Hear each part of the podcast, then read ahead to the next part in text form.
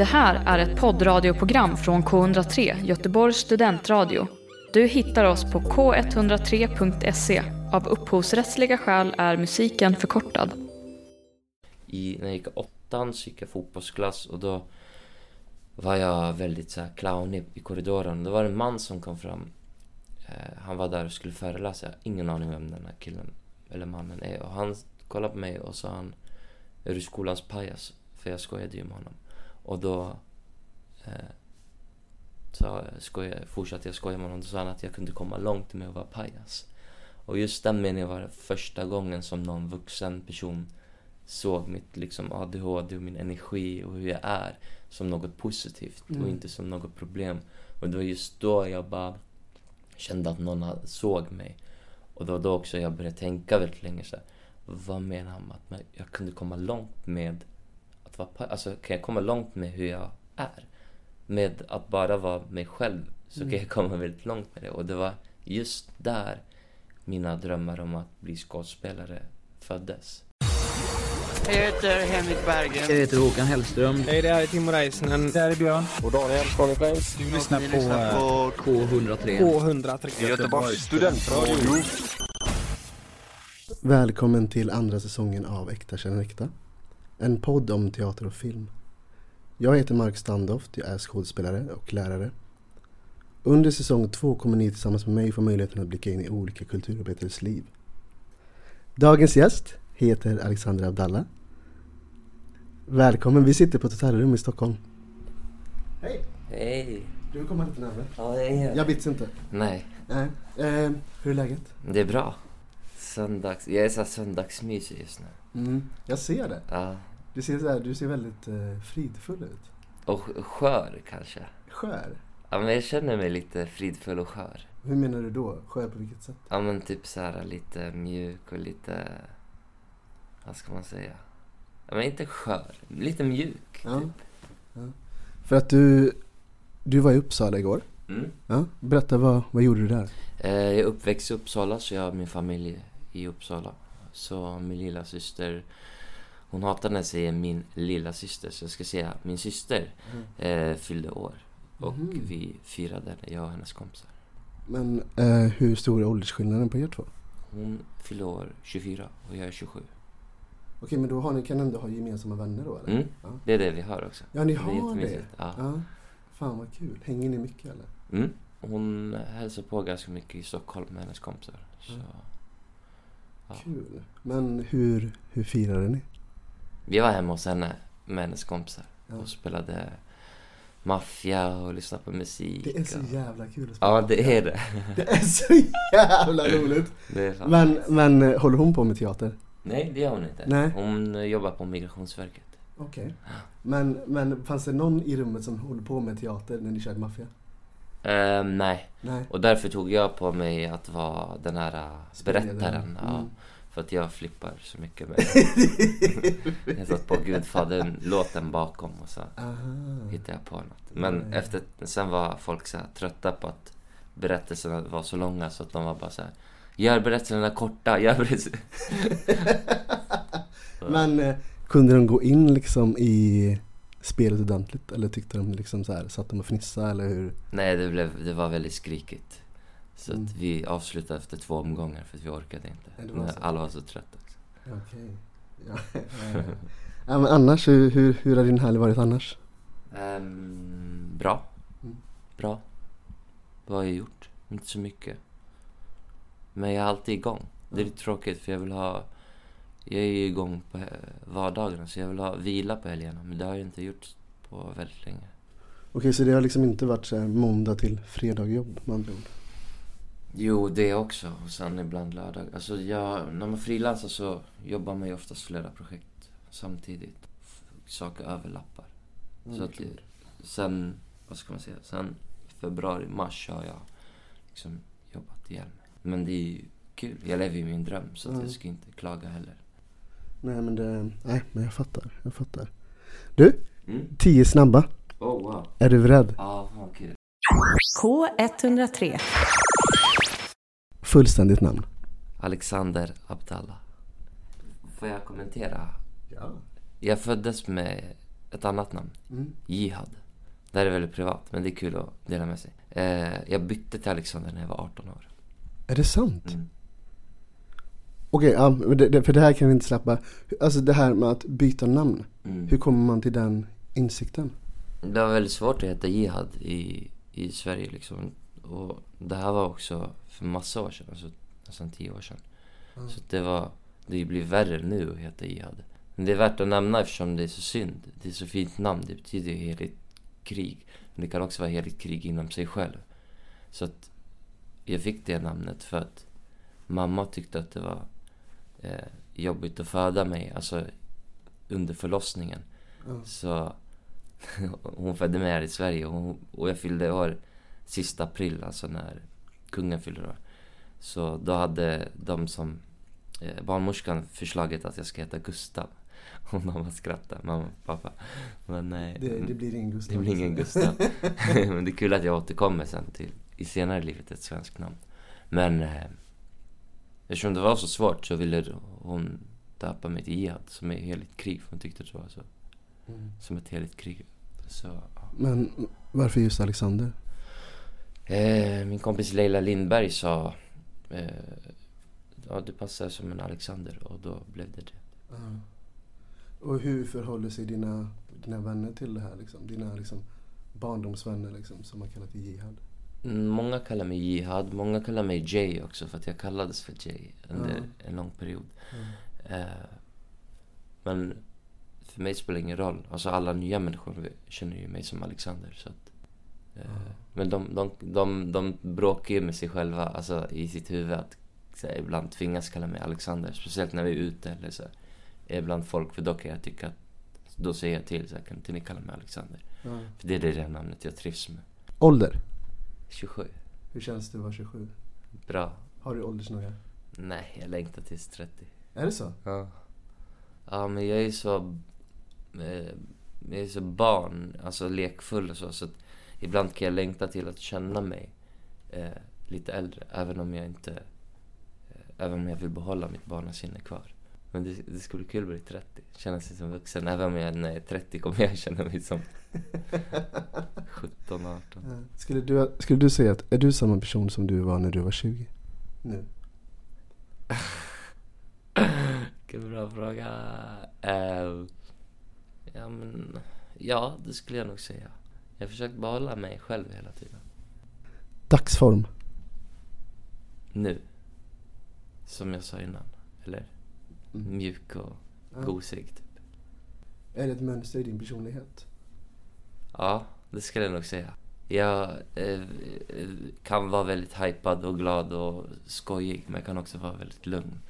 Eh, speciellt när man är själv med mig, då är jag väldigt så här relaxed. Nice. Bästa filmgenre? Drama, 100%. Du går inte på en Avengers-film på bio? Nej, liksom? jag har faktiskt inte sett någon.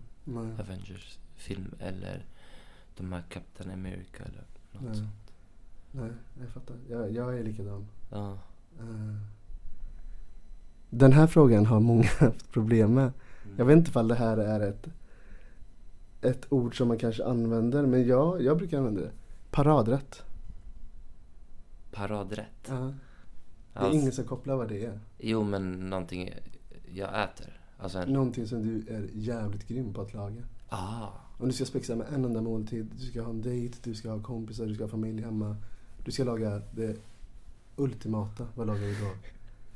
Eh, eh, champinjonspasta sås. Sås, champinjon, vad säger man? Något Mm. sånt. Ja. Det är jag bra på. Men du är inte vegetarian eller? Nej. Bästa resemål? Oj. Där du har varit liksom? Ja, men jag har varit i Bali ensam. Det var väldigt coolt. Men jag tror att jag var i Kroatien, eller jag tror att jag var i Kroatien. Jag var i Kroatien för, för förra sommaren och det tyckte jag var skitnice. Jag var där med en supernära vän och vi hade det så jävla nice. I Hvar, tror jag att man säger. Utanför Split. Har du varit där? Nej. Det är faktiskt en av de bästa ställena jag varit på. Mhm. Vad, vad är det som är så nice med det? Det var så, jag, det är så hemskt att säga men jag tyckte att det var väldigt så här lugnt och västerländskt. Alltså inte så, så, eh, typ som när jag var i Istanbul, där var det väldigt hetsigt på massa olika sätt. Och typ ibland också lite läskigt, man visste inte vart man var. Eh, I Kroatien så var det väldigt så här, kände jag att det var väldigt svenskt. Och jag är jättemycket så här borta bra men hemma bäst. Jag älskar att vara hemma, Mm. alltså i Sverige. Men hur är det att resa själv? Det har jag aldrig gjort. Om man trivs med att vara själv Ja, men det gör så jag. älskar man det. Ja, då, då kommer du älska det. Men jag Om- tror att jag är lite för feg också. Jag är lite flygrädd också. Jag tror att jag är lite för feg att resa själv. Men är inte det som handlar om när man reser själv? Att ge sig själv några veckor och utmana alla sina rädslor. Det var exakt det jag gjorde. Under de tiden. Alltså göra allt som jag är väldigt rädd för. Hur många gånger var du nära på att åka hem under den tiden? Eh, om jag ska vara 100% ärlig, för att jag gillar ärlighet. Så bokade jag min resa till att åka tidigare hem. För att jag tyckte att det var så jobbigt. Och vara där ensam. Och då har jag ändå rest mycket ensam. Alltså jag har rest Europa ensam. Men Bali var, det var någonting med att vara så jävla långt ifrån familjen. Okej. Som gjorde att jag bara tyckte att det var skitjobbigt. Så jag bokade om min resa. Oh, Och- shit. Jag åkte fyra dagar innan jag skulle åka hem. Men det, det var sån lättnad att hoppa på flyget Ja, jag förstår det. innan. Jag förstår det. Men hur länge var du där? I tre veckor. Åh jäklar. Men det var skitkul. Jag åkte runt, träffade folk och träffade folk som jag fortfarande har kontakt med. Och du vet, man tvingas ju prata med folk Ja. på ett sätt som är bara så här. Du bara måste slänga ut dig. På tal om att vara flygrädd. Du måste bara slänga ut dig. Vad spenderar du mest pengar på? Mat och kläder. Alltså, går du ut och äter eller Ja. köper du hem? Ja, jag går ut och äter typ Ja. två gånger om dagen. Jag måste sluta med det. Två gånger om dagen? Ja. Lunch och middag. Ja. Hur fan har du råd med det? Ja. Ska jag svara på det? Jag jobbar. Mm, Okej, men kläder, hur viktigt är det för dig? Men det är inte så viktigt att ha märkeskläder. Det är mer att jag har det som intresse. Mm, Du sitter ju i en Gant-tröja här nu framför Mm. mig. Det är värt att säga att den är väldigt skitig också. Den ser jävligt mjuk ut och nice Ja. tycker jag. Ja men eh, mina byxor är ju second hand. Så sen har jag guldarmband. Det, ja, kanske går emot det jag säger. Men eh, det, är- det är klart det är kul att ha märkeskläder. Men jag är inte så här Moncler och... Men det, det är nice att blanda tycker jag. Jag Ja. second hand shoppar väldigt mycket också. Så. Vad är viktigt för dig? Du får inte säga mat och du får inte säga kläder. Eh, och hur säger jag vänner? Typ. Men jag vill också säga att ha kul i livet. Det är jätteviktigt för mig. Men att, att ha kul, det tänker jag, det är ju mm, subjektivt. Vad är Ja. kul för dig då? Att jag mår bra av saker jag gör, alltså i min vardag och, och eh, av mitt jobb. Men nå någonting annat som är superviktigt för mig det är att vara fri. Alltså fri från normer, fri från alltså hjärnspöken, fri från eh, prestationsångest, fri från allt. Liksom. Det kan man aldrig lyckas bli, men man kan alltid eftersträva från Mm. att liksom, fri från att sluta bry sig vad andra tycker. Och Ja, just det. då tycker jag att man kan också ha kul i livet på Ja. ett sätt. Mest uppskattade egenskap hos en annan människa? Mm. Om, om killar är väldigt så här, äh, vad ska man säga, har kommit långt i sin manlighet som är att kunna eh, ja, men jag träffade en igår som hade kommit väldigt långt i sin manlighet. Alltså kan prata känslor, är inte rädd för att kramas och kan vara känslig. Det Mm. uppskattar jag väldigt mycket för att jag själv har alltid varit så. Eh, så då kan jag bli glad. Jag tycker det är så fint för att jag har växt upp med väldigt många killar som inte gör det. Så det. Men sen så... Eh, överlag. Eh, ödmjukhet och snällhet och ärlighet tycker Mm. jag är jätte, jätteviktigt. Då har jag en följdfråga här. Alltså, har du hållit på med sport mycket? Mm. Vilken sport då? Fotboll och thaiboxning. Hur var det i omklädningsrummet på fotbollen? Eh, inte så nice som alla vet liksom. Men det är, där har jag också varit. Alltså, jag har ju inte varit som jag är nu eh, hela livet. För att jag är uppväxt liksom i ett område eh, som skulle kunna klassas som en förort i, i Uppsala och har växt upp i, i alla de där no- normerna. Men jag har ju tagit mig ut. Men det har också varit en resa i sig. Alltså en, Mm. och en klassresa och allt som innebär eh, kring vad man har för åsikter och allt möjligt.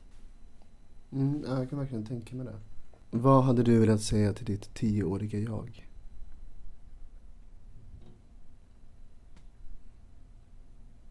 Mm. Oj, där är ett svar. Det är ju ingenting jag skulle typ ändra på, förstår du? Alltså jag skulle inte kunna säga så här, jaga din dröm, för det jag ju gjort. jag vet inte. Nej. Den är svår. Ja. Det, det, är- det är också meningen att den ska vara svår. Jag vill ju säga ingenting, men det är skittråkigt. Men det, var, det finns ju alltid någonting som man så här. Men det finns väl alltid någonting som man har lärt sig på, på, på livets resa. Ja, men ja, jag skulle kunna säga, säga till mitt tioåriga jag att det blir bra. Typ så här, krama en och säga att det blir bra. Men, ja, men utan facit vad, vart jag har kommit så skulle jag säga eh, alltså så här, jaga din dröm typ. Det var de tio snabba. Ja, nice. De blev inte så snabba men jag tycker om långa svar. Ja, Så jag vet inte ens varför jag gör tio snabba när jag, när jag söker långa svar. Hur kändes det att göra det här? jo men bra. Ja. Det, var, det, var, det, var det svårt? Var det jobbigt liksom? Nej. Nej. Nej, inte alls. Jag gillar att...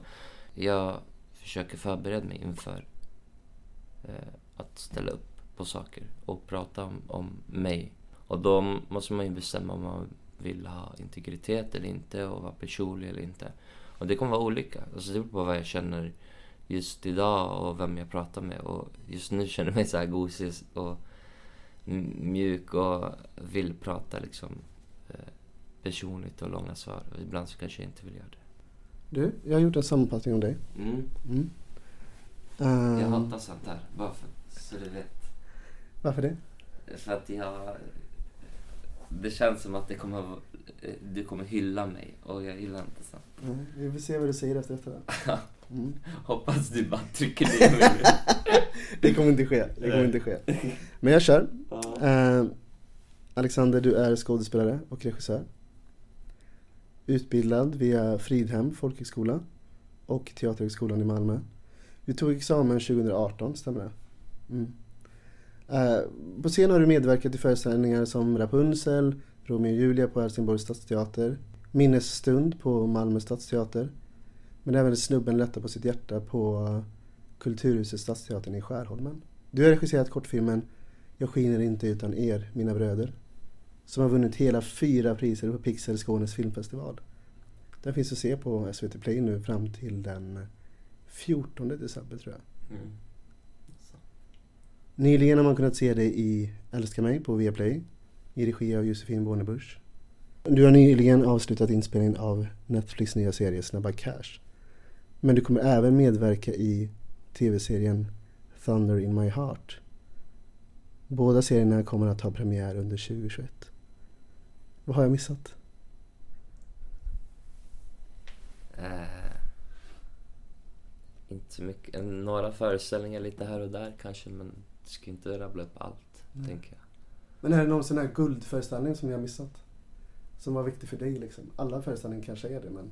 Ja, men jag var med i, i, jag, eh, i våras eh, i en föreställning som heter Bye Bye Bror som jag tyckte var väldigt speciell eftersom det var handlade om killar som har eh, hoppat ur kriminaliteten Mm. genom avhopparverksamheten Passus eh, som finns på Fryshuset. Och det var väldigt fint eftersom det var dokumentära berättelser. Och då gjorde vi Riksteatern-turné, så vi åkte runt i hela Sverige och vi hade jättefina samtal. Och jag lärde mig sjukt mycket och fick träffa intressanta människor. Så det är en sån föreställning som ligger nära. Men jag fick förfrågan om att sätta upp den igen, men jag, jag är en sån som alltid vill gå vidare och göra nya grejer, så jag tackade tyvärr nej. Var, ni, var, ni, var du med i, för den spelades väl på, i Folkteatern på Göteborg? Mm. Var du med då? Mm. Men du, blanda inte ihop den med Klipphand, det är många som gör det. Mm. Nej, nej, jag vet. Klippan har jag sett. Ja, Mm. Och det är två, det är två olika liksom. Ja. Så, ja. men det är samma skapare, så det är många som tror att det är samma. Just det, just det. Det här var väl inte så farligt? Nej, du hyllade mig inte. Det var kul. Eller det var skönt. Men du sa allt jag gör. Mm. Och det säger sig självt att det går bra. Det, texten talar för sig själv. absolut. Ja. Jag trodde du skulle säga mer så här hyllningsgrejer. Jag har skrivit här, vad är grejen med rosor? Jag får den frågan jätteofta. Är det så? Och, ja. Mm, och- Men jag brukar alltid ställa så här. Jag gillar ju samtal. Jag vet ju, eller så här. Nu vet jag inte om du ser det här programmet som ett samtal eller en intervju. Nej, jag ser det som ett samtal. Ja, men då ställer jag frågan tillbaka. För jag kan svara på den frågan. Mm. Men jag, jag vill höra ditt svar först. Eh, du kanske kan ha, ha rätt. Eh, men vad, vad tror du att de betyder? Oh wow.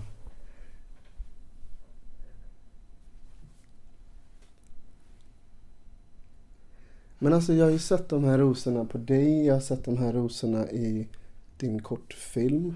Mm.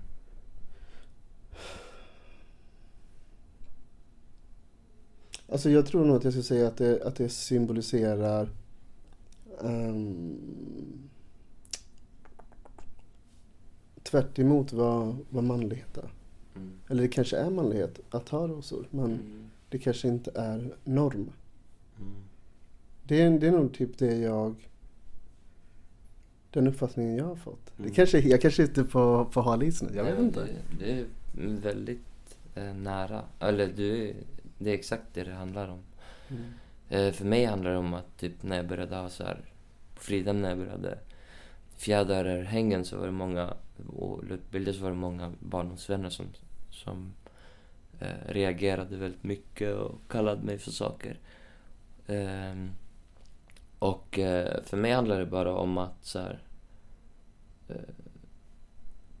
kunna, alltså min dröm är att så här, det ska bli en associar, vad säger man? Associar. Associar. Det är ett svårt ord. Ja. Associar. Ja. Eh, För vad? för män, alltså att Mm. kunna ha utan att liksom vara rädda eller skämmas eller Mm. att äga det liksom. Mm. Och, eh, och gå emot de här normerna att man inte kan ha på sig rosor på håret för att det är väldigt feminint klassat liksom. Mm. Mm. Men eh, jag vill att man ska kunna vara cool i det. Och eh, jag har gått runt sådär också på stan i Malmö och haft väldigt mycket så här män som kommenterar och, och så. Eh, Positivt eller negativt? negativt. Ja. Och... Eh, eh, ja, så, så det är absolut eh, det du sa. ja, det var ju lite, ja det var verkligen, ja, jag var det på, på spåren. där. Mm, Tycker det är jävligt fint. mm. Kolla, kolla den här bilden, det här är intervjun men eh, den, Ja. är, Den är så fin. den är skitfin den bilden. Och häromdagen så gjorde jag ett jobb för ett klädmärke och då hade jag eh, löv som jag målade orange och Mm. gjorde som rosor.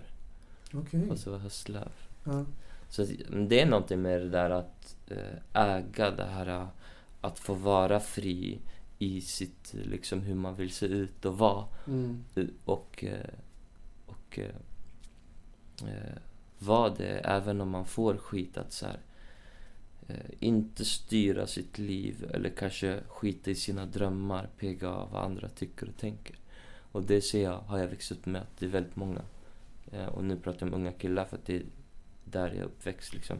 Eh, inte gör det de vill göra för att de är så rädda för vad andra tycker och tänker. Och Mm. såg vad som hände med mig när jag bröt liksom mark och gick min egen väg. Hur jag blev utstött och hur jag blev kallad saker och hur jag liksom tappade hela min eh, omkrets, eller vad man säger, umgänge. Och fick identitetskris för att jag visste inte vart jag skulle hänga med. Alla mina vänner som jag brukade hänga med bara försvann. Mm. Eh, och det är en, det är en eh, att bryta sig från normer är väldigt, väldigt svårt. Men det är det jag försöker få många att göra, eller bli fria i vad de faktiskt vill göra. Mm. Alltså jag kan verkligen känna igen mig i det här. Uh, för att jag, jag är uppvuxen i en liten, liten stad. Uh, Ulricehamn heter den. Har du hört Mm. talas om den? Mm. Uh, den ligger typ 10 mil från Göteborg. Och... ehm, jag, vet, alltså, jag vet inte hur stort Uppsala är men, men alltså, alltså det, det, är ett, det är ett annorlunda tänk där. Och för mig finns det ett före Göteborg och ett efter Göteborg. Liksom. Jag flyttade Mm. till Göteborg när jag, 2016 Mm. när jag kom in på, på Angereds teaterskola där. Och eh, jag väl typ så här, nu ska inte det här programmet handla om mig men jag, jag måste bara säga detta för att mm, det är så många saker, så jag har också hållit på med fotboll. Mm. eh, och sådär, så det är så mycket som jag kan relatera till. Mm. Jag tror att jag förändrades på ett sätt när jag kom till den här storstan. Mm. Uh, började hålla på med teater på riktigt. Men du vet, bara en, bara en sån här sak att jag slutade äta kött. Jag äter, jag äter fisk och skaldjur fortfarande så här, men uh, och så, här, så att det, en gång så var det en kompis, en, en ganska nära vän som så här ringde typ så här.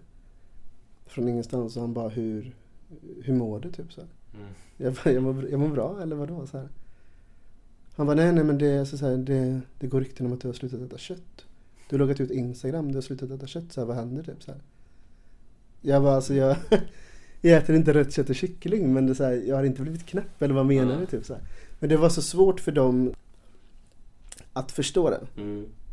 Det här normbrytandet liksom Mm. så här och eh, Ja, jag vet inte. Men det där är så, just den grejen. För jag pratar ju alltid om mina e- egna erfarenheter. Men jag brukar alltid säga att de där, att bryta normer och normer finns i alltså alla konstellationer och Mm. alla landsbygd och förorter och Mm.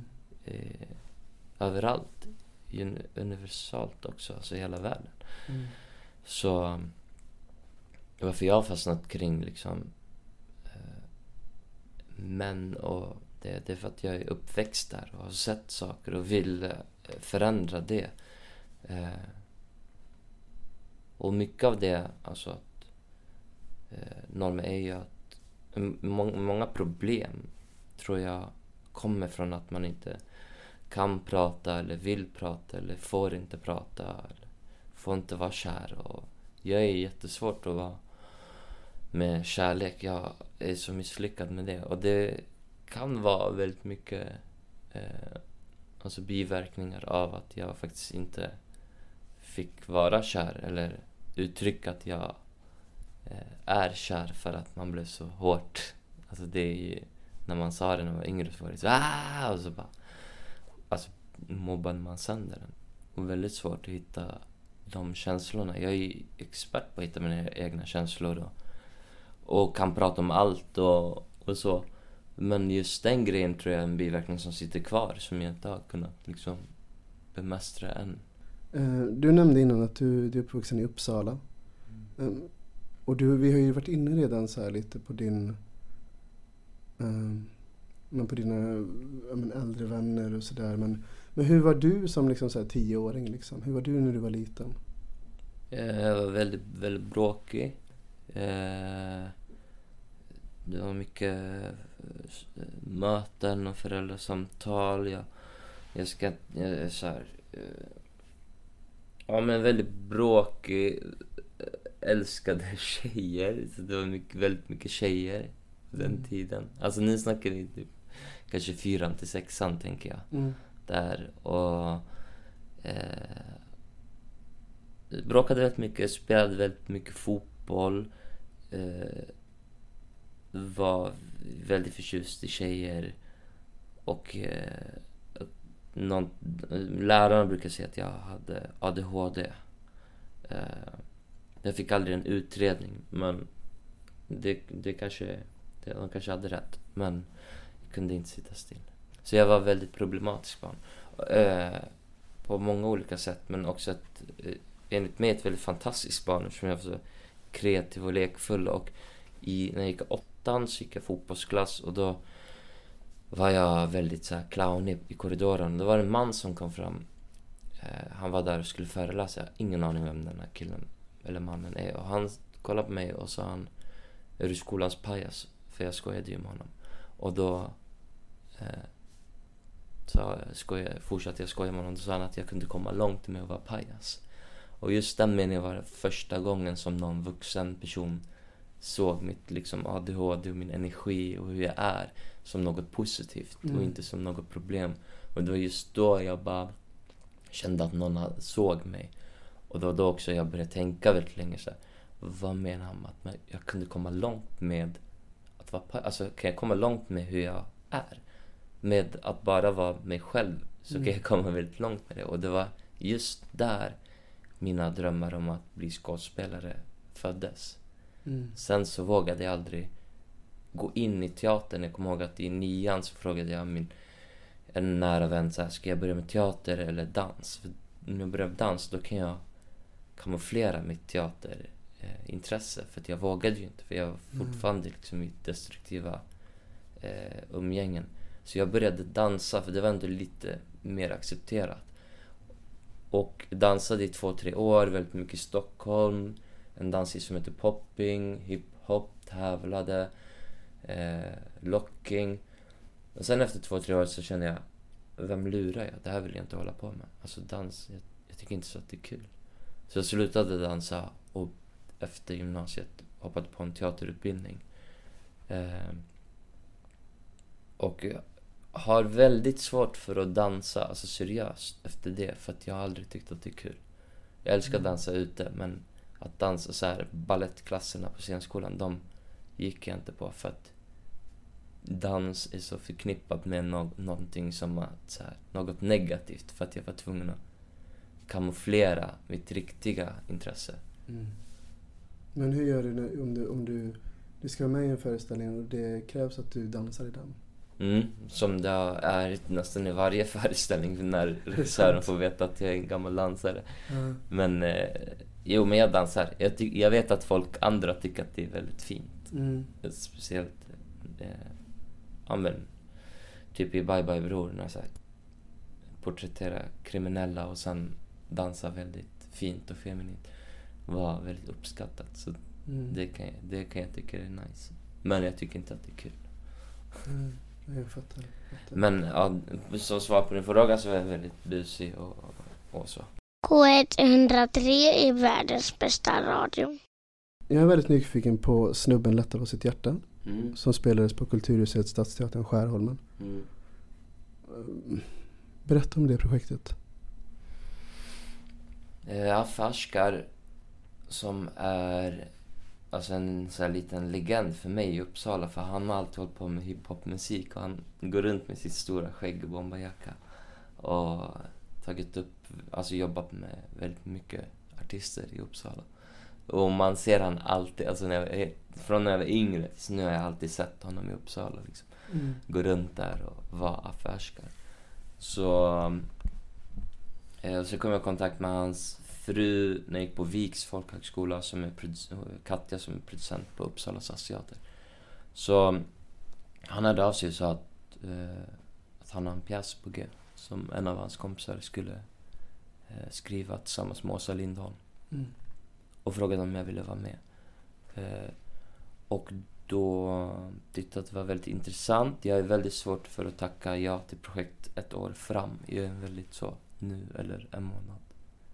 Så jag sa, vi får vänta, för jag fick den när jag gick sista året på, eh, på scenskolan.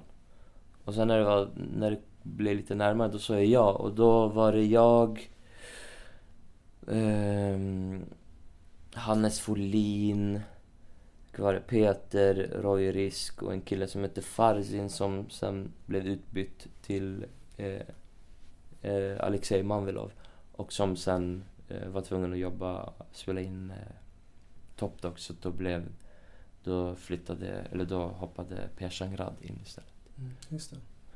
Och det var, alltså det är en av de bästa projekten jag gjort. Mm. Att jobba med var skitjobbigt för att vi fick avhopp och det var problem. Men sen när vi blev liksom den gruppen som blev så var det helt fantastiskt. Mm. Det var berättelser som låg mig nära som jag för första gången efter liksom sex års utbildning med att göra Shakespeare och sånt där få identifiera mig med en text och berätta den till, till folk och det var mycket manlighet och mycket hur man, ja men hur man stänger in saker i, liksom, i, och att växa upp i en förort. Eh, mycket humor, alltså det, det var bara, allting var bara nice. Mm. Alltså, allt var bara så jävla fint. Och det sjuka, jag, jag är så jävla hård mot mig själv och prestationsångest. Så det var första gången jag skulle presentera mig för Stockholm. eh, Tänkte jag, för att jag har ju varit mycket i Malmö. Mm. Och då kände jag, vad fan alltså. Jag, eh, premiärdagen då kände jag, fan jag kommer förstöra min karriär. Alltså vad fan håller jag på med? Det, är så, det, här, det jag gör är så dåligt. Och sen bara fick vi så sjuka recensioner. Och folk kom fram och, och sen bara fortsatte den, alltså under hela perioden. Där vi bara fick hyllningar efter hyllningar. Och jag fick sjukt bra respons. Och då var jag bara så här, shit, det här hade jag aldrig i mitt liv tänkt. Mm. Från att tänka att jag skulle förstöra min karriär till att det gick väldigt Men varför bra. tänkte du så? Ja men jag är väldigt hård, så tänker jag om alla projekt jag gör. Mm. Att, eh, att nu, det här är sämst, jag är sämst. Och det där kommer jag lyckas jag aldrig komma ifrån. Det är en del av mig som har funnits, alltså, som finns där. Liksom. Det viktigaste för mig är bara att jobba och ha kul, samt, alltså, trots att de hjärndemonerna spökar som fan. Men det var en samtida text eller? Ja. Ja. Var det Det- baserat på, på verkliga händelser eller? Eh, ja, Mm. Det var det. Inte, dock inte oss alltså i föreställningen utan Nej. texten var redan klar. Sen fick vi leka mycket med texten och, och ändra på ord och så. Men situationerna var ju väldigt roliga. Så det var ju en scen som var, var väldigt omtyckte jag. Där det var så Romeo och Julia fast i orten-version. Mm. Där jag spelade Julia i kjol och eh, Roy, spelade, Roy Risk spelade Romeo. Och den var ju väldigt uppskattad. Är det när du står i en spiraltrappa? Ja. Ja. Och den scenen var liksom ja, en av de roliga scenerna men sen fanns det väldigt seriösa scener också. Det blev ju väldigt tufft och, Mm. och jobbigt tror jag. Hade Men ni samtal med publiken efteråt? nej, inte, nej. Mm. Eller jo, vi gick faktiskt ner. Skärholmen har ju Kulturhuset i Skärholmen har ju en grej att man ska träffa publiken efteråt så vi fick alltid gå ut och träffa dem. Mm. Och det var väldigt fina samtal. Det var ju väldigt mycket ungdomar, det var också väldigt olika, så folk från hela röda linjen men också så här, från Södermalm. Och, och det är det man vill. Alltså min dröm är ju, jag hatar när man ska snacka om att utesluta eller kvotera in utan jag vill att man ska göra det ihop. Typ så här. Exakt som när jag står med svenska skådespelare och gör Shakespeare så vill jag att vi ska tillsammans berätta mina berättelser och inte utesluta att så här, bara jag får berätta mina berättelser för då slutar det bara med att bara vi får göra det utan Mm. vi håller varandra i handen och jag hjälper dig så som du har hjälpt mig att berätta Shakespeare och, och berättelser som, som är långt ifrån vad jag är uppväxt med så kan jag också hjälpa dig med, ja men vi håller varandra handen och berättar det här tillsammans och det är min liksom dröm och hur jag vill svensk teater ska bli och, och vi har lång, lång väg dit för att det är väldigt många eh, vita skådespelare som kanske inte, eller svenska, ja, vita skådespelare som kanske inte vågar göra det Mm. våga berätta sådana berättelser. Och vad händer då? Då blir det att de berättelserna inte ens får, eller får plats. Nej. För att vi har inte så många rasifierade, alltså skådespelare som rasifieras, att kunna berätta de berättelserna. Men dock kändes det väldigt mäktigt med snubben för att det var så här, jag hade tagit examen och, och att vi eh, var flera som samlades ihop och, och så här, första gången på väldigt länge kan berätta som berättelse. Eh, och det känns som att det var som, för mig känns det som att det var en så här eh, ny eh, tid så här, före, före och efter. Sen så har det inte hänt att, eh, att fler sådana berättelser dyker upp. Jag vet att det är på G. Väldigt så här, eh, spännande projekt som är på G. Eh, Men min dröm är att det ska vara så här på Dramaten att man ska kunna kommentera samtiden, alla skjutningar som händer. Det är så sjukt att det inte görs föreställningar om det. Det är typ Mm. det mest så här, eh, vad ska man säga, hetaste, eller vad man säger, ämnet just nu i Sverige.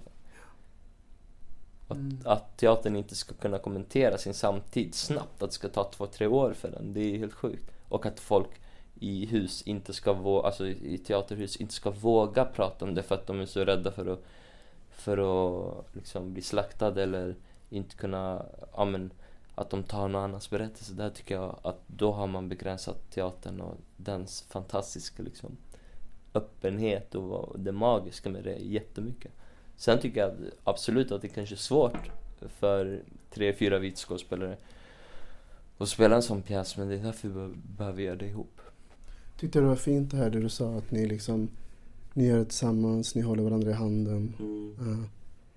Och det är också så här liksom så här, alltså, visst man är olika skådespelare, man har olika erfarenhet, man kommer från olika ställen.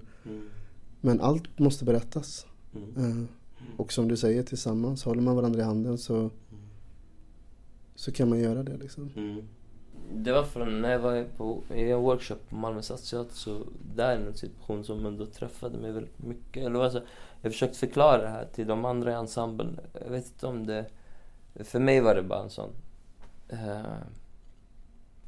ett moment som fastnade hos mig för att jag tog en annan skådespelare i handen och sa okej okej kom nu ska vi prata om dödsskjutningar. Och så härmade mig. Och så pratade vi och så ibland kunde jag gå till så här att prata lite orten svenska och hon också gjorde det. Och sen så pratade vi, så pratade hon vanligt och jag pratade vanligt och så pratade vi om dödsskjutningar i Malmö. Och så sa jag okej bra, och då höll vi varandra i handen och pratade om det här för de andra i ensemblen. Och sen så sa jag, släppte jag handen och gick där och satt i publiken och bara fortsätt och då tyckte hon att det var väldigt jobbigt och kunde inte fortsätta för att hon kände att hon inte hade någon som gav henne liksom det där, okej du får prata om min historia. Och det är just det, det är det som händer när många eh, petar på att så här, du, får, du har inte rätt att berätta min historia. Då är det också så här, då eh, begränsar man väldigt mycket teatern men också att våra berättelser bara får berättas av, av en viss, vissa personer. Och då tycker jag att man eh, eh, ja men det blir väldigt dåligt tycker jag. Så det var en väldigt fin moment så här. och sen kom jag tillbaka upp och höll, höll henne i handen och då plötsligt kunde vi prata om det. Och det var, det var bara allting i en nötskal att det är exakt så teatern ska vara. Du, men jag vill att du ska beskriva dina, dina år på scenskolan. Jo men jag älskade mina tre år på scenskolan. Så jag utvecklades så jävla mycket och jag såg det också. Sen så valde jag också att fokusera på min utbildning och inte på eh, andra saker. Så att jag eh, valde att liksom se bort. Eh, på, alltså när det hände saker eller var, eh, om det var, var situationer problematiska så tog jag aldrig tag i det utan jag eh, gick vidare och kände att jag vill fokusera på min utbildning.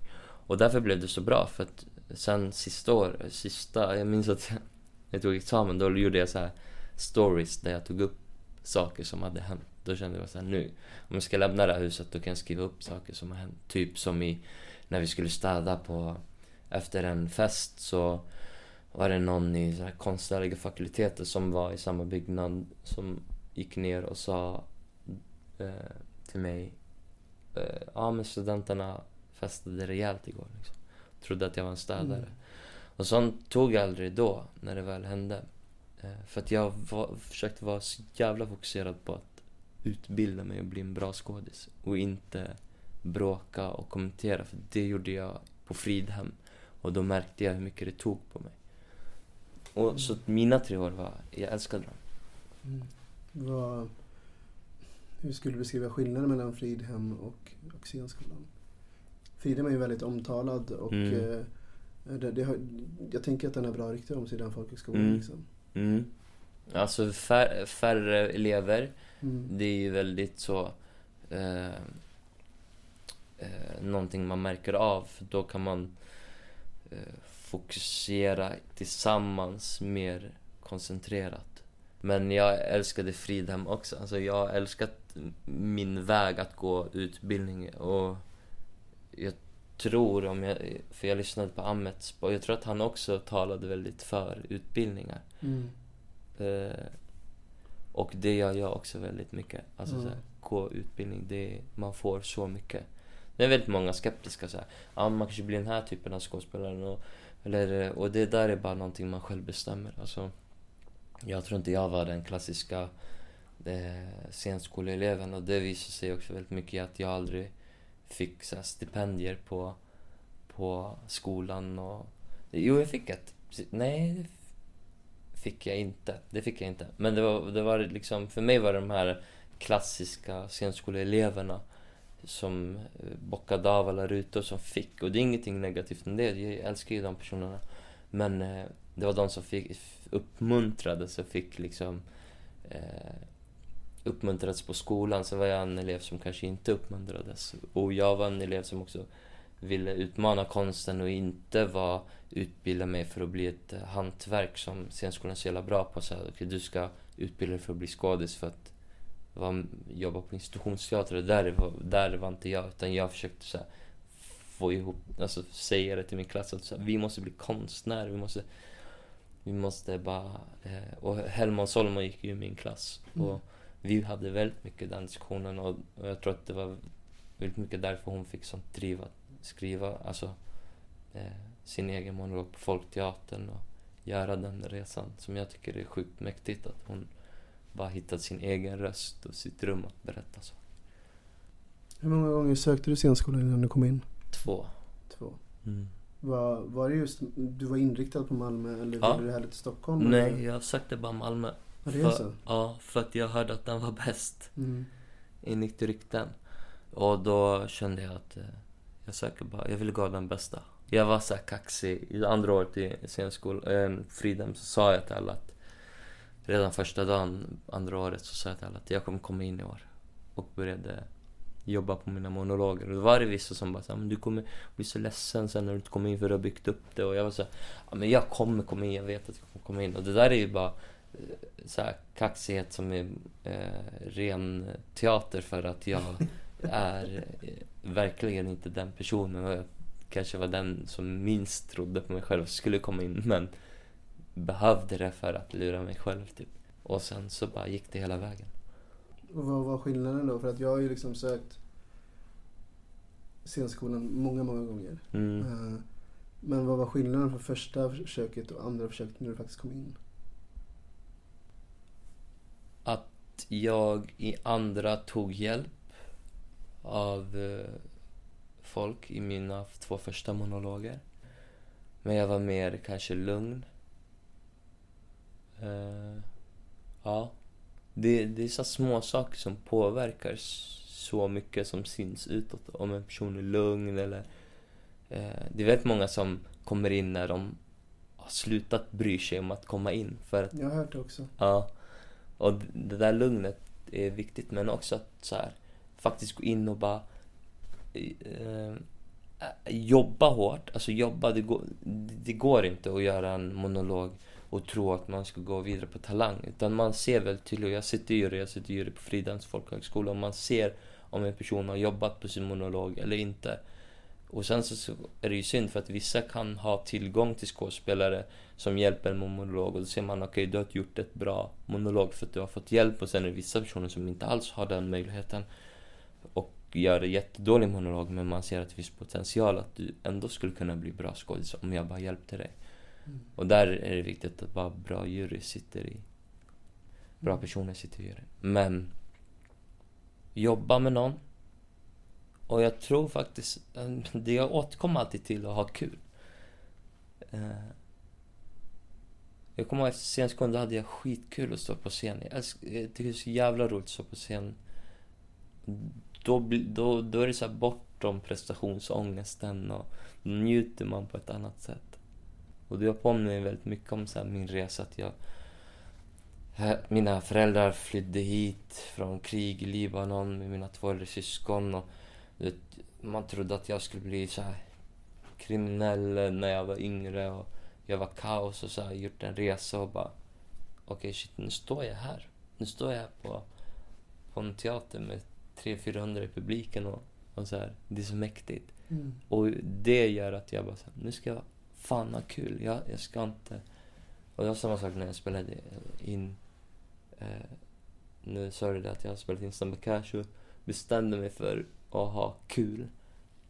Och lyckades ha det två veckor och sen kom prestationsångesten. Där vann prestationsångesten. Men det är det med, som jag sa tidigare, att man, man lyckas kanske inte alltid, men man kan eftersträva. Att njuta och ha kul och bara shit, nu lever jag min dröm. Det är synd att jag inte kunde leva min dröm och njuta. Men det var också väldigt mänskligt att det är min första stora huvudroll. Mm. Att faktiskt ha prestationsångest. För att det är ingenting som är mänskligt, eller så här, eh, det är ingenting som är normalt att man gör en stor huvudroll som ska bli internationell och alla ska se liksom. Att Nej. man bara, ja, nu gör vi det här. Nej, Nej det, är, det, är ingen mänsklig, det är ingen vanlig situation Nej, och, att förhålla sig till. nej, och då är det väldigt viktigt så här, att tillåta mig själv att faktiskt ha prestationsångest. Du lyssnar just nu på en radiostation som är del av SRS, studentradion i Sverige. Din regidebut, Mm. kortfilmen Jag skiner inte utan er, mina Ja. bröder. Eh, jag har sett den två gånger. Ja. Eh, första gången så såg jag den utan att jag visste vem du var. Mm, nice. Andra gången så såg jag den för kanske en, två veckor sedan typ. Ja. Eh, jag har gråtit som ett barn båda gångerna. Den är fem minuter lång men du har fått in väldigt, väldigt mycket på fem minuter. Mm. Vad, vad tänker du när jag säger så? Ja, jag blir väldigt rörd. Jag tycker det är så fint. Det är någonting med att jag älskar att få folk att bli berörda av konstverk. Nu har jag pratat väldigt mycket. Förut när jag... Alltså förut så skrev jag skitmycket på min Facebook och, och skrek väldigt mycket. Nu när jag blivit lite äldre så har jag tänkt att jag ska prata via mina konstverk. Mm. Och inte prata så mycket poli- politiskt eller sånt. Nu har jag gjort det väldigt mycket idag. Och jag känner bara att idag kände jag för att göra det. Sen kanske jag inte gör det på ett halvår eller inte. Det vet jag inte. Jag vet aldrig. Men eh, jag blir väldigt rörd av att folk blir berörda för att jag tycker det, det är liksom min första kortfilm. Jag har ju drömmar om att bli regissör. Jag vill regissera väldigt stora grejer. Men jag, jag är också så här äh, väldigt klyschig att jag ser det som ett så här, konstverk som jag har gjort som mitt lilla barn som jag bara släpper ut det i liksom samhället som folk tar del av och berörs. Det är för mig så mäktigt. Så jag blir väldigt så varm av att höra att du har gråtit den. Det, jag grät nog mer andra gången för att jag tror att för mig eh, så, så behöver jag se saker och ting som jag gillar men också saker som jag inte gillar. Nu gillar jag den här kortfilmen väldigt, väldigt mycket. Mm. Men jag behöver se saker flera gånger för att saker och ting ska landa och fastna. Mm. Eh, och den blev mer alltså så här real, eller så här verklig liksom andra gången jag såg den. Mm. För jag fattade nog inte allt första gången jag såg den liksom. Mm. Och Mm. den, är, den är så mycket nu. För att den är baserad på eh, barn jag har träffat när jag hade teaterworkshops i Malmö, Okej. eh, ute i förorten.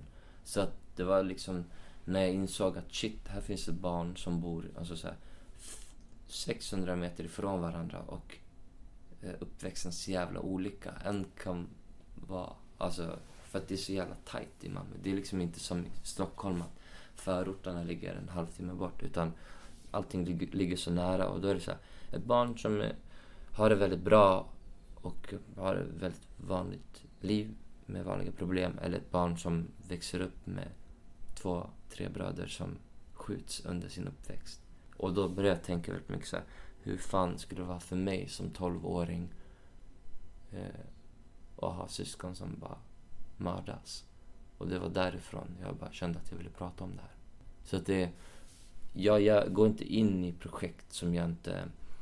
Eh, det, är det är väldigt hemskt att säga men det är väldigt mycket kortfilmer jag kollar på och bara varför trodde, som, alltså så här, varför trodde regissören att det här skulle bli en bra film? Det är ingen bra idé. Det har ingenting med någonting att göra, eller så här, den är inte så djup. Så att redan från idén Och redan på inspelning vill jag att det ska vara magiskt. Och det var det som var under den här att alla grät under inspelning och bara alla kände att det här är något som kommer bli eh, väldigt mäktigt. Mm. Eh, och det var så fint alltså att alla bara bölade liksom under liksom en tagning. Och då kände jag bara okej okay, nice, där har vi någonting. Eh, så nu håller vi på, nu har vi fått liksom man har grönt ljus för att göra, eh, skjuta min nästa film. Eh, eller min, vår. För jag gör den ihop med Mustafa Al-Mashadani som också är med i, i Jag skiner inte. Han är den äldsta killen av dem. Han går på scenskolan i Malmö nu eller? Ja, precis. Mm. Och vi har skrivit den här ihop nu i snart två år. Eh, och vi blir liksom aldrig klara så vi ska skriva ett halvår till men vi ska spela in i sommar. Och redan, redan så här när jag läser manus, det bara känns som att det här kommer bli magiskt. Och då känner jag att okej, okay, då gör vi den här. Och jag fick idén på Malmö Stadsteater när jag duschade av färg på min kropp. Och jag bara fick en idé och bara grät av idén. Och jag har liksom massa långfilmsmanus men jag börjar aldrig på dem för att jag vill känna en sån känsla av att okej, okay, det här är någonting unikt.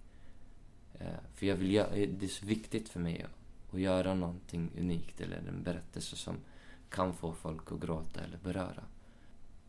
Så den här idén som jag ska göra nu, den kom verkligen till mig och bara grät i duschen på jobbet och bara ringde Mustafa och bara vi ska göra den här. Och så började vi sätta igång. Men om vi går tillbaka till Jag skiner inte. Mm. Uh, återigen, där var det också rosen, rosor och rosenblad. Mm. Där symboliserade ju, om inte jag minns helt fel nu, rosenbladen blod. Mm. Det sprängdes från kroppen ja, liksom när de blev... Det, det är, den är så jävla häftig den scenen. Men, men för att innan gick, var vi inne på normer. Mm. Eller rosorna symboliserar normer. Hur kom det sig att rosenbladen blev blod? Är det bara för att de är röda liksom? Eller vad, hur tänkte du där?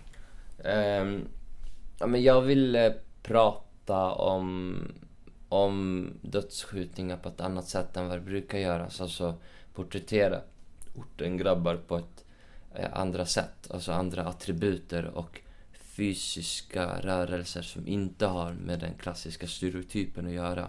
Och, att, och då börjar man ju tänka så här, hur ska vi berätta alltså varje grej? Alltså hur ska jag berätta liksom eh, att, vi, att det finns hopp? Hur, finns, hur ska jag berätta att eh, de här meningarna som sägs i, i början, hur ska jag berätta det i fysiska rörelser? Och då blir det ju, det var ju enkelt bara så okej okay, men jag ser att tre ska skjutas men då vill jag inte att det ska vara blod för det är så enkelt. Ja men vi gör det med rosor och det kanske är enkelt i den filmen att tänka att det är rosor men eh, för mig var det bara så självklar och enkel grej. Sen, sen är jag är så väldigt ofta så för att på scenskolan lärde man sig att hela tiden svara på varför, varför, varför. Och jag tycker konst ibland ska vara... Alltså jag, som regissör så är jag väldigt enkelt till... Mitt svar är så här, jag vet inte. Men vi bara gör. Jag vet inte. Vi, vi gör för att det kanske är fint. Eller vi gör kanske för att vi vet att det berör folk. Men mm. vi behöver inte veta. Eller så, vi bara testar oss fram. Så kanske inte väljer i klipp. Men det är också en del av det här undersökandet. Att bara så här, jag som regissör inte vet. Utan vi målar på den här tavlan ihop. Och så kanske... Eh, för det är så jag ser det tillsammans med skådespelarna. Att vi målar på en tavla ihop. Vi gör det här tillsammans. Och så kanske du tar så här, ah, men kan jag välja en gul pensel? Eller den här penseln som ingen annan har valt. Och så målar du bara. Så kollar vi. Okej okay, shit, fan vad sjukt. Det blev en skitfin tavla. Eller så här, wow, ja men tack. Eller så bara tar jag den här och bara slänger burken och bara okej okay, vad blir det av det här? Och det, det är så jag tycker om att göra konst ihop med andra.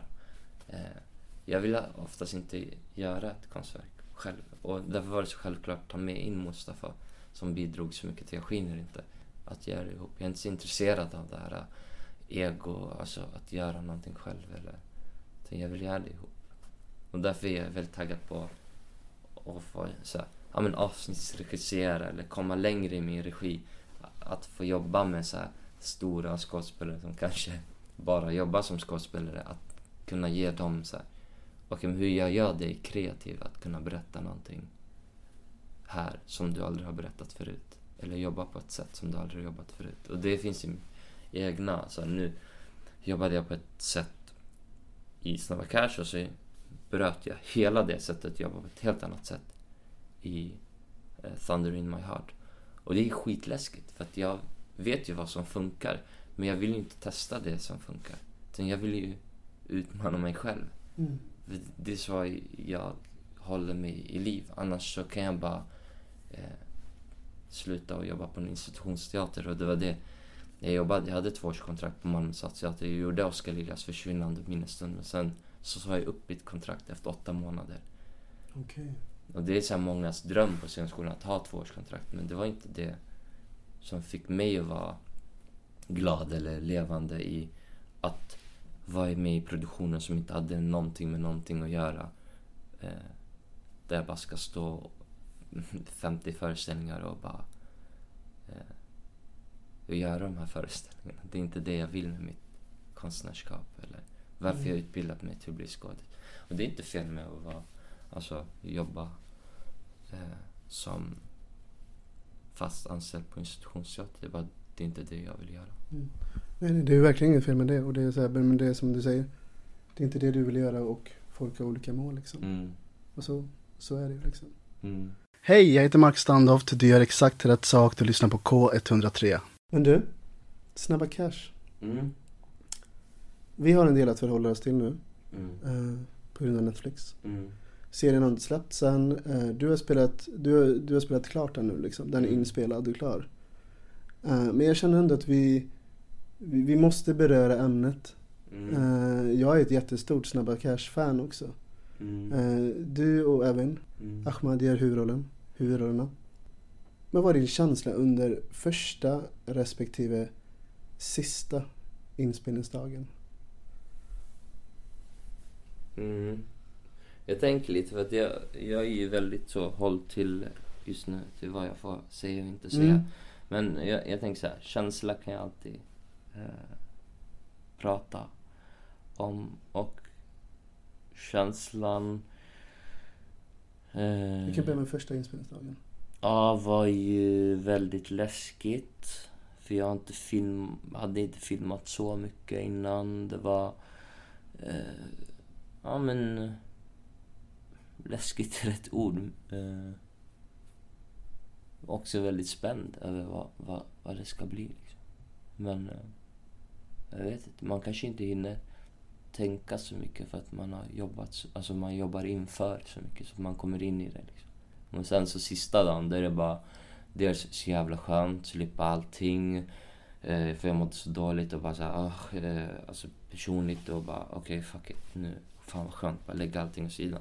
Men sen kändes det också som att jag hade avslutat med känslan att shit, jag har, vi har, jag, bara, jag, vi har skapat något unikt. Mm. Något som jag tror kommer eh, slå. Så ska man ta i trä, för det kan också gå åt andra hållet. Men eh, eh, jag tror det. Så, så får vi se vad folk Mm. Jag, såg, jag såg en gammal bild på dig mm. och Joel Kinnaman. Såg du den? Ja, Vart såg du den? eh, Facebook tror jag. Ah, nice. Ja. Eh, och den här bilden är, den är ju rätt många år. Ja. Vad, vad tänker du när jag tar upp den här bilden? Eh, jag tänker att det var i Kungshallarna, tror jag, eller Kungshallen där man äter på Hötorget. Mm. Och jag är väldigt roligt klädd för att jag hade liksom precis upptäckt teatern och, och började leka med kläder på ett sätt som jag aldrig lekt förut. Och fast jag hade liksom orten kvar, jag hade inte liksom gjort den här resan. Så jag går där och med en kompis och ser att Joel och bara skriker såhär Joel! Hej, får man ta bild eller? och bara så här och skriker mitt i och bara går upp eh, tar bild och då hade jag precis kommit in på Fridhem. Jag hade inte börjat då men då sa jag till honom så här. ehm, Ja, jag håller också på med teater. Jag ska börja Fridhem. Han bara, ah, nice. Jag bara, vi kommer jobba ihop i fram. Så jag är fortfarande så här superkaxig. Jag bara, eh, vi kommer jobba ihop fram till han bara, ha, lycka till. Typ. Eh, så tog vi bilden och så gick jag därifrån. Jag kommer ihåg att jag bara hälsade på honom men inte hans kompis. Och, och bara, efteråt bara, fuck vad gör jag? Varför gjorde jag det? Typ. Man är så uppspelt i allting. Eh, Så gick jag därifrån. Och det är en bild som jag återkommer till för att det var väldigt mäktigt att få snabba cash. Nu, nu har jag inte För jag sa till honom att vi ska jobba ihop men jag har inte lyckats med det än men det är ändå så här i samma värld. Mm. Ta efter någonting som han har gjort. Det är väldigt kul. Jag hoppas att träffa honom någon gång och få visa bilden. Mm. Och undrar om han kommer ihåg det. Vem vet. Men den här serien den utspelar sig tio år senare Mm. eh, än sista filmen antar jag då eller? Mm. Du, vi, vi börjar snart bli klara. Vi har lite Mm. saker kvar. Mm. Eh, framför dig så har du en burk. Du ska få dra en lapp i den Ah. burken. Cocoa. Okej. Är det fråga? Så ska du läsa vad som står på lappen. Göteborg. Okej. Vad är din första tanke när du läser Göteborg? Eh, en... Eh, alltså jag har inget filter. Kör på! Men jag tänker på en tjej som jag eh, eh, tycker det är nice att hänga med. Eh, Jag har inte hängt på ett tag nu. Eh, vet inte om hon fortfarande vill hänga eller inte men vi, har, vi har liksom en, vi har ingen relation så utan det är bara en, en eh, vad ska man säga? Vi ses och det är nice typ. Mm. Och henne tänker bara för hon bor där och jag tycker hon är nice. Eh, Sen tänker jag på Gothia Cup. För jag var där. Har du spelat 2007. Gothia Cup? Ja, Mm. det var skitnice. Ja, Ja. Har, du, har du en positiv eller negativ känsla när du hör Göteborg? positiv. Mm. Mm, det är bra folk som bor där som jag känner. Jag gillar att vara på Folkteatern när jag är Mm. där och kollar på teater. Ehm, jag gillar vattnet. Jag gillar eh, Göteborg på sommaren. Ja. Mm. Mm, fint. Jag har ju ställt massa frågor nu. Mm. Nu kommer en fråga som inte är ställd. nu kommer en fråga som inte är ställd av mig. Ja. Det här är en fråga från en tidigare gäst. Mm. Får du säga vem? Ja, jag kan berätta det sen. Ja. Är du beredd? Ja. Ditt liv är över imorgon. Vad, är, vad spenderar du din sista dag i livet med att göra? Jag eh, eh, skulle anse mig själv vara en väldigt dålig person att prioritera tid med familj för att jag jobbar så mycket. Så det skulle jag göra. Eh, och sen så skulle jag skriva ett brev eller en, någon, någon slags text för att jag som du märker har mycket att säga och vill säga. Mm. Så att jag skulle vilja... Jag har ju en dröm att skriva en bok, typ. Eller böcker. Så jag skulle vilja skriva någon slags bok och bara lämna den till världen och sen hejdå. Med, med, med min familj, för att jag är skitdålig på att hänga med min familj. Okej. Det var dig. Ja, spännande. Mm. Sista nu då. Mm. Min fråga. Din fråga. Ja, vi, vi touchade den lite på tal om att du grät med, för när du såg Jag skiner inte. Och jag tänkte på det här om dagen att det var så jävla länge sedan jag grät. Och jag vill ju göra det, men jag har ingenting att gråta för. Så att min fråga är, Ja, fan vad fint. mm, jag tänkte så här, ska jag vara unik eller ska jag inte vara unik? Och så kände jag, äh, jag ska inte vara så unik. Så det var ingen unik fråga så. Men det var en fråga som, mm, vad är i mitt liv just nu? Och då kan jag ställa den till någon annan. Mm. Jag tyckte den var jättefin. Jag tycker den var jättefin. Eh, ja. Ja. Vad- Du har lyssnat på ett, eh, vad ska jag säga? På ett väldigt öppet och pratigt samtal om allt möjligt utan, eh, vad säger man, Filter. filter. Tycker Ja. jag. Ja. Ja men precis. Du har lyssnat på ett avsnitt av Äkta känner äkta med mig Mark Standoft och Alexander Abdallah. Eh, tack för att ni har lyssnat och ha det så fint. Yay. Hej då! Hejdå! Hur känns det här? Jättemysigt. Ja. Du är jättefin. Jag vill liksom veta mer om dig och prata. Du har hört en poddradioversion av ett program från K103. Alla våra program hittar du på k103.se. Följ oss gärna på Facebook eller på Instagram. Vi hörs!